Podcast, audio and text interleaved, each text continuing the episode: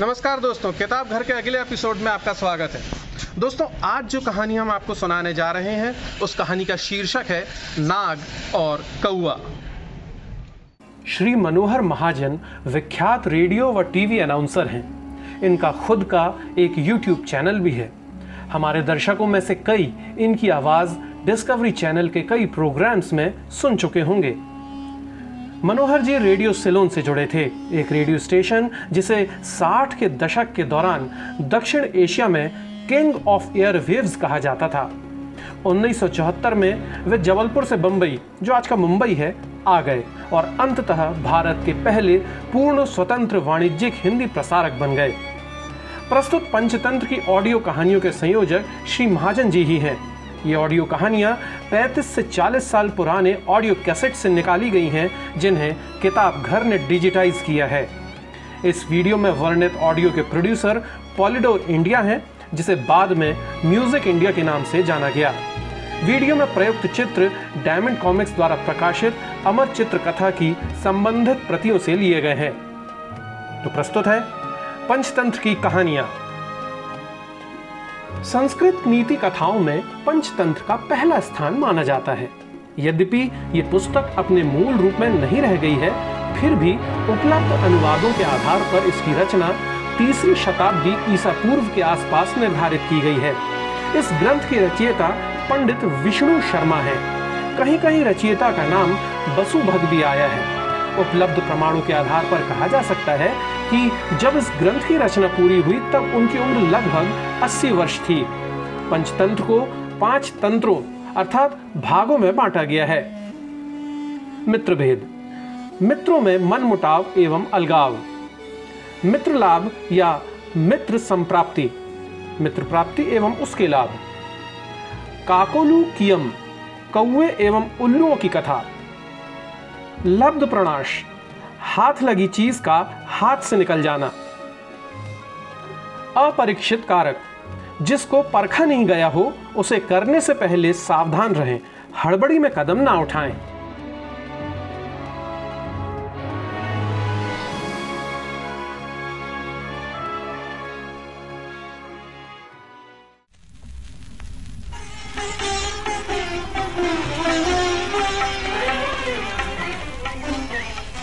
एक बहुत पुराने पेड़ पर एक कौओं का जोड़ा रहता था।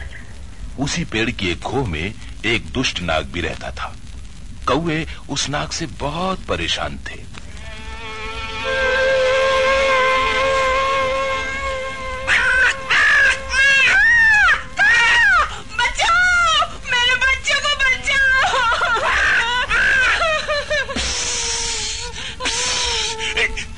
से काम लो हिम्मत से काम लो सुनो सुनो मैं नाक की पोच पर चोच मारता हूँ। तुम मौका मिले तो फ़ौरन अंडों को उठा लेना हाँ? हाँ? इस बार भी दुष्नाग अंडों को खा गया। हम अपने एक भी बच्चे का मुँह नहीं देख पाए। हे भगवान मैं क्या करूँ? कैसे इस नाग से छुटकारा पाऊँ? रो मत धनी रो मत। मैं उससे बचने का कोई ना कोई उपाय ज़रूर सोचूँगा। तुम हर बार यही कहते हो और फिर भूल जाते हो। अब मैं यहाँ एक दिन भी नहीं रहूँगी। किसी दूसरी जगह रहने का इंतज़ाम करो। उदास मत हो उदास मत हो। चलो चलो हम चलकर अपने दोस्त सियार से उपाय पूछें। वो बहुत ही बुद्धिमान है। कुछ ना कुछ उपाय ज़रूर बताएगा। आओ।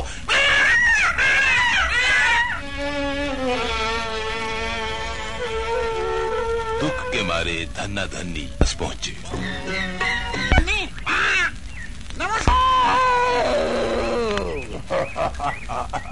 आओ मित्र आओ। क्या बताऊँ? अरे भाभी जी भी आई हैं। चलो आज हमारा घर भी पवित्र हो गया। आइए बैठिए। तुम तो बहुत दिनों से नहीं हम ही चलकर मिलाए क्या करें भाभी जी आजकल अनुसंधान कर रहा हूँ अच्छा? कि पहले मुर्गी हुई या पहले अंडा?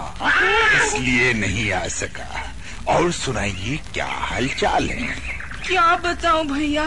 हमारे पड़ोस में एक दुष्ट नाग रहता है जो हाँ। हमारे अंडों और बच्चों को खा जाता है। हाँ हाँ। उससे बचने का कोई उपाय ही नज़र नहीं आता।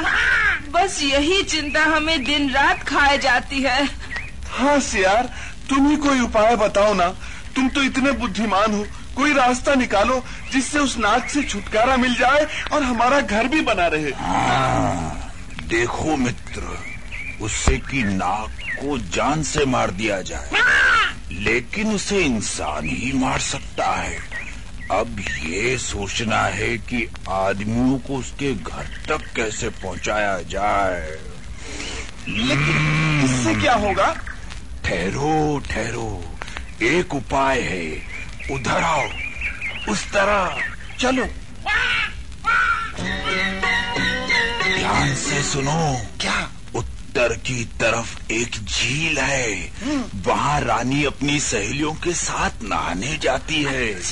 सुबह जब वो लोग नहाने आए हाँ। तो तुम भाभी जी को भेजना अच्छा। और वो रानी का एक कीमती हार उठाकर भाग आएँगी और सीधे जाकर नाक के दरवाजे के सामने फेंक देंगी।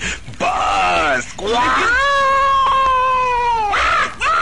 लेकिन इससे क्या होगा? तुम बस देखते रहना क्या तमाशा होता है। जैसा मैंने कहा वैसा ही करना। अच्छा। मगर याद रहे बहुत होशियारी से। भाभी जी को ठीक से समझा देना। समझे? जाओ। अच्छा अच्छा चलो, अब हम चलते हैं।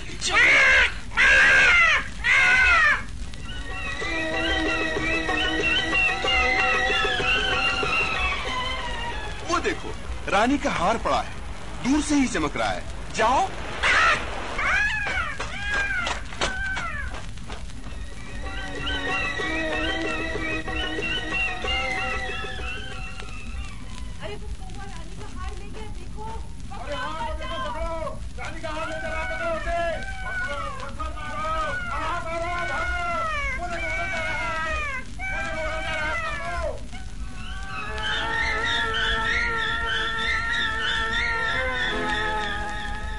धन्नी धन्नी।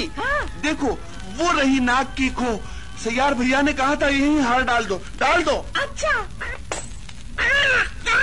चलो दूर बैठ के तमाशा देखें अरे भाई कहाँ अरे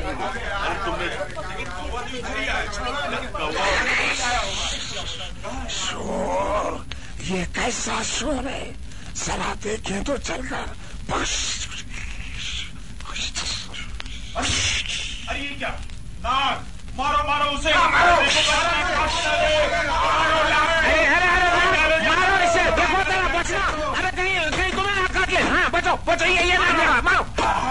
मर गया मर गया मर गया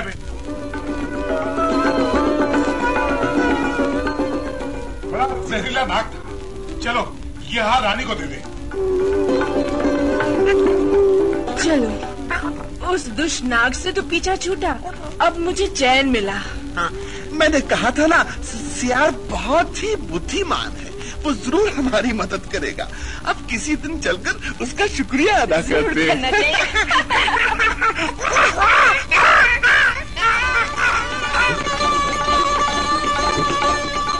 बुद्धिमानी के आगे कोई भी ताकत काम नहीं करती। दिमाग से काम करने पर हर काम आसान हो जाता है।